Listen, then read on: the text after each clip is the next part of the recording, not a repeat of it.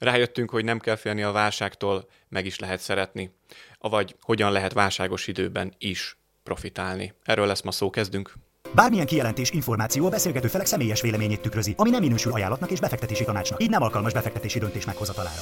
Pénzbeszél podcast, Tátrai Csaba, Horváth Attila és Magyar Zoltán in the house. Mindenkit üdvözlünk a legújabb podcast adásunkban, ami videós formátumban is elérhető. Itt köszönjük a feliratkozásokat, meg a lájkokat. Konzultálni is el lehet jönni hozzánk, hogyha valaki érzi ebben a tekintetben a késztetést. A mai adásban pedig arról fogunk beszélni, hogy hogyan öleljük a keblünkre a válságot. Hogyan öleljük a keblünkre a válságot. Hú, ez nagyon költőjene hangzik. Bonts ki, légy szíves a kedves hallgatóknak és nézőknek ezt, Ati. Látunk egy olyan jelenséget, hogy annak ellenére, hogy rengeteg részvénynek, kötvénynek, akár ingatlanak, minden eszköznek esett az ára 2022-ben, ennek ellenére nagyon sokan visszafogják magukat a lehetőségeik ellenére, hogy éppen most fektessenek be. Ez szerintünk nem egy megfelelő hozzáállás, hiszen pont jobb lehetőségeket kiaknázni kellene. De hogy ennek azért van egy pszichológiai oka is, amit a viselkedés közgazdaságtan az közelmúlt hatásként írt le. Ez azt jelenti, hogy a múlt esem, közelmúlt eseményei sokkal nagyobb súlyjal vesszük latba a döntéseinknél. Ez azt jelenti, hogy ha mondjuk 2022-ben azt láttuk, hogy mondjuk az év elején óriási esés volt, akkor valahogy ezt projektáljuk ki a jövőre. Ugyanez igaz lesz majd fordítva is, amikor azt látták a befektetők 2021-ben, hogy mondjuk emelkedik minden, akkor ugyanezt projektálták ki, nem túl sikeresen, a közeljövőre, vagy akár a távolira. Ez a torzítás egyébként vissza is lett igazolva kutatások eredményével. 2008-2009-es válságban megnézték azt, hogy amikor egyre-egyre mélyebbre kerültek az árfolyamok, akkor a kereskedési adatokból, hogy hogyan reagáltak a befektetők.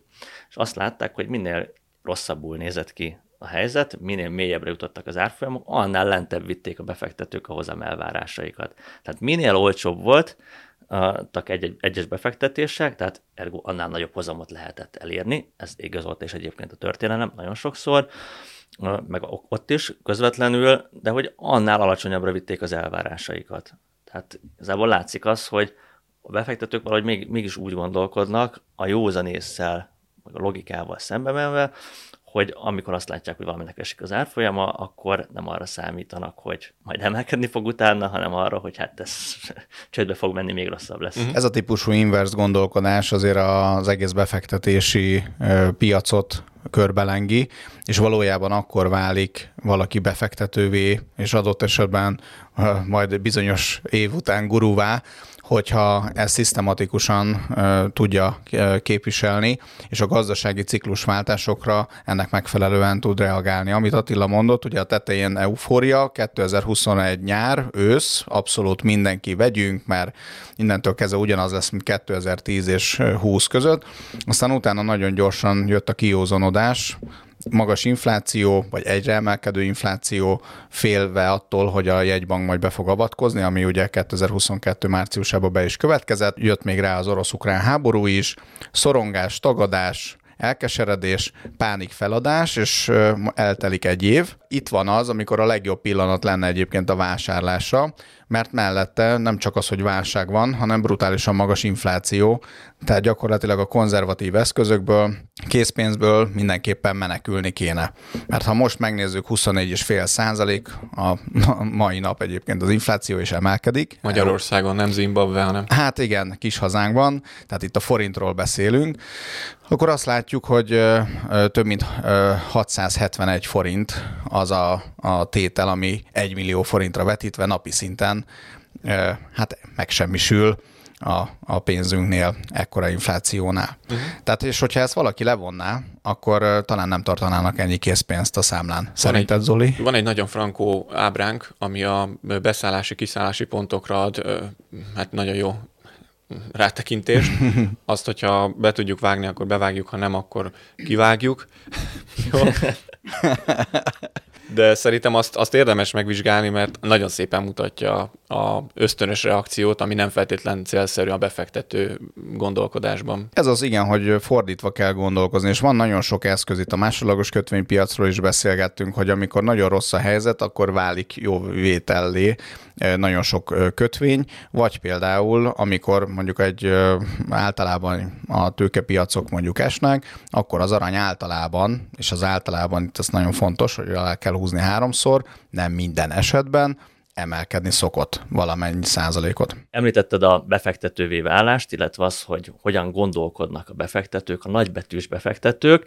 Ugye az ő helyzetükben azt nézik, hogy mi az, ami az árat nézik mindig, az árértéket. Hogyha valaminek csökken az ára, akkor az inkább egy jó vételi lehetőség lesz, mint egyébként bár, bármiben másban. Tehát, hogy az ingatlannál azt látod, hogy csökken az érték, olcsóbban lehet venni, vétel, hogyha bemész a Black. Friday. Black Friday, igen, fél áron van, hát rohanni kell megvásárolni. Ugye Black Friday-nál érdekes, hogy a sorba állnak a vevők arra, hogy azon az egy napon hirtelen ott tudjanak vásárolni, hogy van rajta 20-30-50 százalék kedvezmény, Ugyanezt történik a befektetési piacon, 50% kedvezménnyel lehet vásárolni, most éppen nem tudom, Apple, Microsoft, rengeteg részvényt, akkor mit csinálnak a befektetők? Hát pánikolnak. Pánikolnak. Nem fog van. visszajönni, ez még mehet lejjebb, stb. Igen, és ugye a, a profik ilyenkor mindig az árat nézik. Hogyha azt látják, hogy a piacon optimizmus van, és egy óriási emelkedés, akkor ők inkább egyet hátra lépnek, és kivárják azt, ameddig kedvezőbbek lesznek az árak. Van ugye, például Warren Buffettnál is volt, hogy egészen hosszú idő, akár évek telnek úgy, hogy komolyabb vásárlást intézzen, egyszerűen azért, mert az ár nem jó. De nem azért nem jó az ár, mert hogy annyira alacsony, hanem azért, mert annyira magas. És amikor most hirtelen elkezdett visszaesni az árfolyam, itt volt két, két-három adással ezelőtt, beszéltünk a, a világ leggazdagabb embereiről, végigvettük Jeff Bezos-t, Elon Muskot, Bill Gates-et és Warren Buffettet, és azt láttuk, hogy a portfólió mozgásaikat, hogyha megnézzük, 2022-ben mindenki vásárolt, és komoly összegekkel. Tehát látszik, hogy azok a befektetők, akik komolyan gondolják, akik, a, akik azt nézik, hogy mi az, ami mondjuk hosszú távon jól lehet, ők inkább vásárolnak. Mert ez a rövid és hosszú táv ez nagyon megjelenik a befektetői gondolkodásmódban, amikor esnek az árfolyamok, akkor mindenki a rövid távra koncentrál. Most azt látják, hogy probléma van a világban, és ezt árazzák be. De ilyenkor bejönnek a befektető, a befektető ugye mindig hosszú távon gondolkozik, és amikor a rövid távú hangolat lenyomja az árakat, akkor vásárol olyan dolgokat, aminek hosszú távon vannak jó kilátásai. És ilyenkor lehet igazából ennek a két időtávnak az ütköztetésével gyakorlatilag kedvezőbb helyzetbe kerülni. És igen, kezdő befektetők pont itt szoktak elvérezni, amikor van bármilyen piaci visszaesés, ez a úgynevezett buy the deep elmélet, amikor leesik, akkor elkezdünk vásárolni, és nem az árat nézik, hanem az, hogy az árfolyam lejjebb van, mint mondjuk egy-két hónappal ezelőtt. És ez önmagában egyébként azért is rossz stratégia, mert nem járnak mindig a recessziók automatikusan jelentős tőzsdei visszaeséssel. Ez az egyik. Tehát, hogy lehet, hogy már volt egy recesszió, de mondjuk 10%-ot, és akkor ott várom, hogy akkor jaj, essen már még, akkor 20%-ot is vásároljak. A másik meg összegyűjtöttük az elmúlt száz évnek a válságait, és a recessziós hónapok számát, ezt most nagyon gyorsan felolvasom, 1920-ban 35%-ot esett vissza az amerikai piac, és a recessziós hónapok száma 18 volt, 29-ben ugye az eddigi legnagyobb gazdasági válság alatt 80%-ot esett vissza az amerikai részvénypiac, és 43 hónapig volt a recessziós hónapok. 1945-ben, a második világháború után, amikor rendkívül rossz globális gazdasági környezet volt, csupán 15%-ot esett vissza az amerikai részvénypiac, és csupán 8 hónap volt a recessziós hónapok száma, 1980, ez azért egy fontos dátum, mert ehhez a válsághoz szoktunk mindig visszamenni, amikor ugye a magas inflációs környezetet mondunk. Ugye ez egy olajválság volt, és közel-keleti válság részben, ami Amerikára is ugye hatást gyakorolt. 30%-ot esett vissza az amerikai részvénytősde, csupán 6 hónapig, tehát fél évig volt recesszióban Amerika, és 2007 50%-ot esett vissza, az Amerika legnagyobb részvényindex az a Standard Poor, és 18 hónapig volt a recesszióknak a, a hónapoknak a száma, és hogyha az elmúlt 25 évet megnézzük, akkor a, a nagyjából ilyen 30 és 55 százalék között voltak a tőzsdei visszaesések, de ezt előre senki nem tudja megmondani, és pont itt jelent a jelentős problémát, hogy körülbelül az amerikai részvénytőzsde a, az elmúlt 100-150 évben a fennállása óta nyugodtan ki lehet jelenteni, hogy körülbelül 80-85 százalékot mindig emelkedett.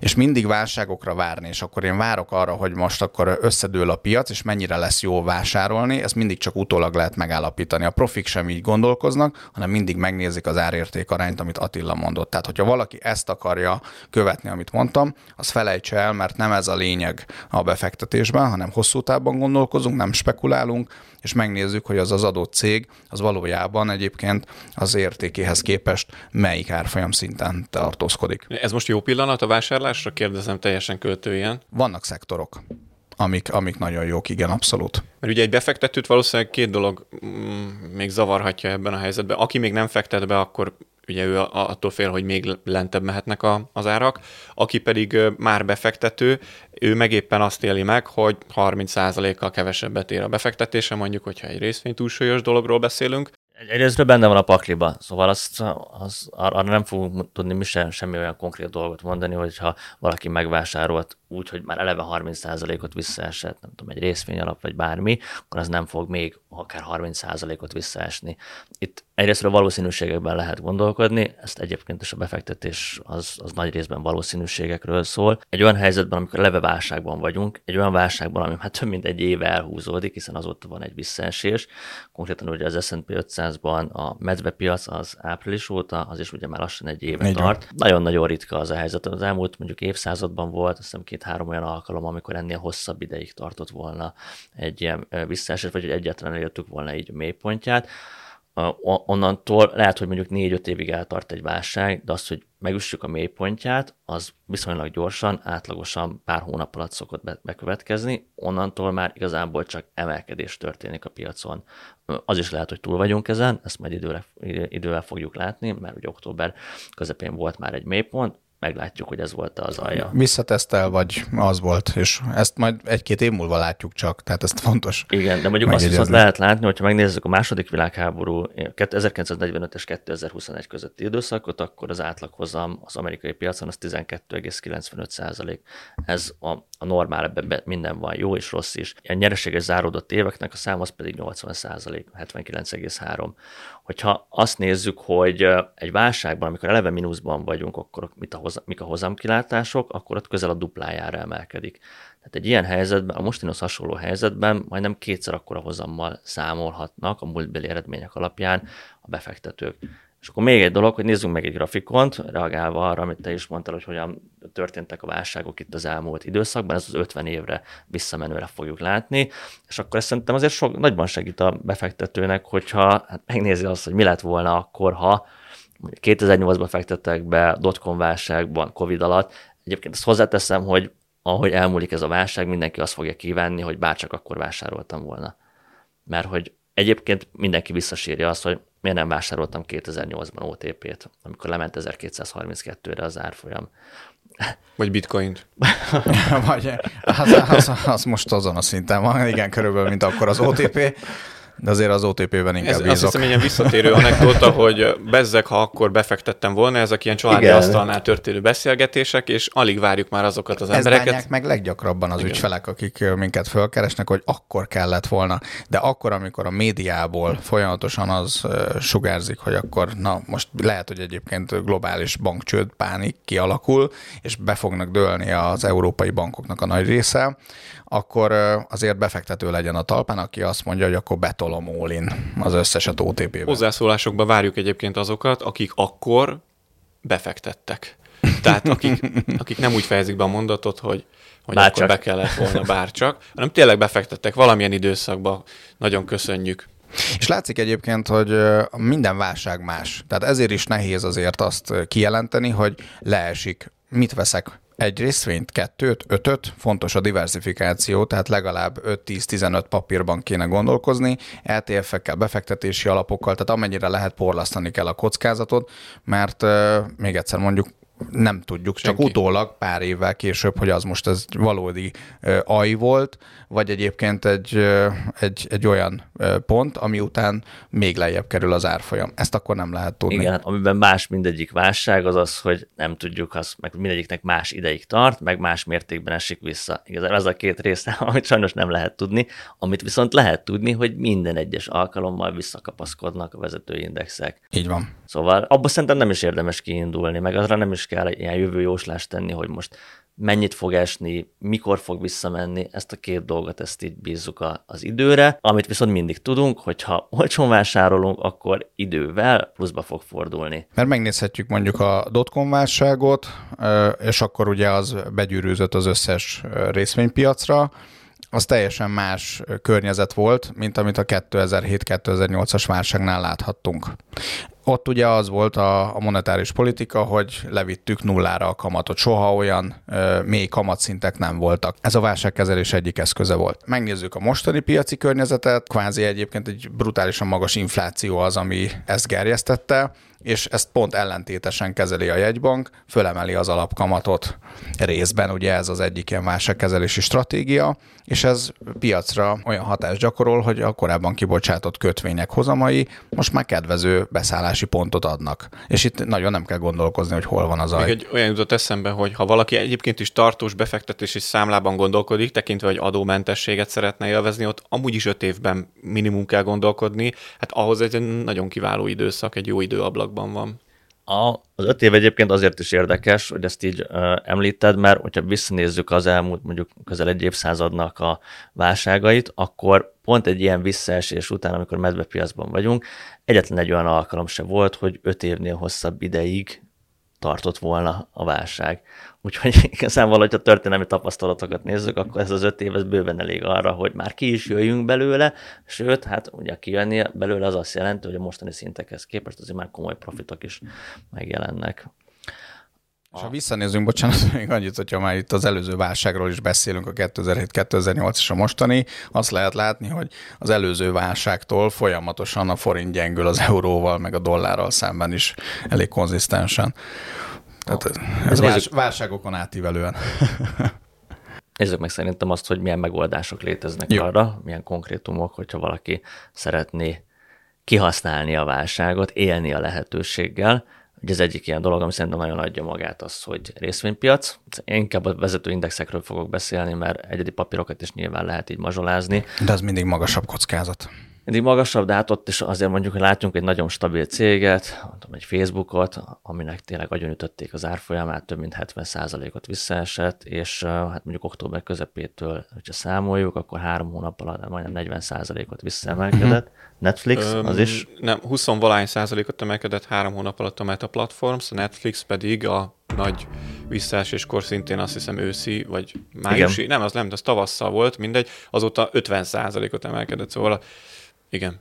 de az indexek is sokat emelkedtek, ott is ugye azért egészen magas hozamok voltak. Azután, hogy ugye Amerika tavaly mínusz 20, 19 egész valamennyi. Több mint 18 20 százalék volt a Több mint mélypont, igen. 22? Hát igen, tehát igen 20% több mint körüli. 20. Tehát, hogy klasszikusan medvepiacba léptünk bele, az ugye 20 százalékos visszaeséstől van.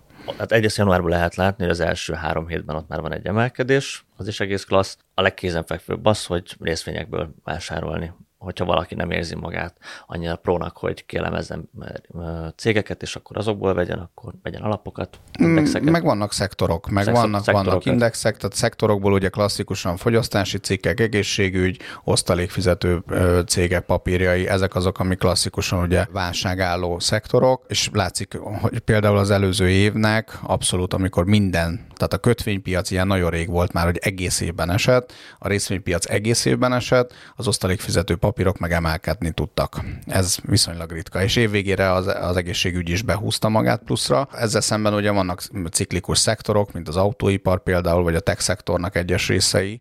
Na, azokat pláne olcsó lehet vásárolni. Hát most igen, igen, igen. az, aki mondjuk hosszabb távon tud gondolkozni, az, az egy És autó... nem fél a kockázattól. Igen. Igen, az autóiparban vásárolni egy olyan helyzetben, amikor válság van, ott hát ezek, ezek még a piaci átlaghoz képest is sokkal nagyobb visszaesésben vannak. Aztán, amikor majd visszarendeződik a világ, előbb-utóbb ez meg fog történni, amikor megindul egy növekedés, akkor az emberek úgyis az, a most felhalmozott pénzüket, amit idáig visszatartottak, hogy, hogy egy válság hangulatban inkább legyen tartalék, azokat szépen el fogják költeni egy részüket, akkor jönnek majd az új autóvásárlások, addigra már reméljük lesz csip is. Igen.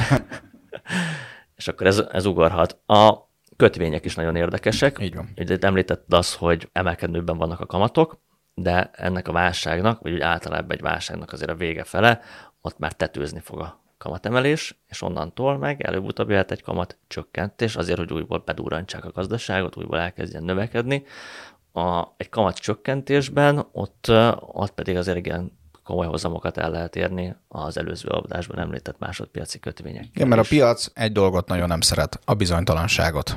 Az é- pedig van dögivel. És most van dögivel, és az első és legfontosabb, hogy az amerikai jegybank, a Fed, az mikor fogja befejezni, és hol fogja befejezni a kamatemelési ciklust. Ez várhatóan március-áprilisban meg fog történni, 5-5,2, attól függ, hogy milyen elemzést olvas az ember, de ez egyfajta bizonytalanság, ha ott megáll, és azt látja az amerikai jegybank, hogy ott már folyamatosan csökken az infláció, Amerikában egyébként zseniálisan reagált erre a kamatemelésre, tehát hogy úgy sikerül csökkenteni a gazdasági intenzitást, az inflációt, hogy közben azért recesszióban nem tudják tolni az amerikai gazdaságot. Nagy valószínűséggel én inkább erre szavaznék, ebben az évben el fogja kerülni, szemben Európával, vagy főleg Magyarországgal.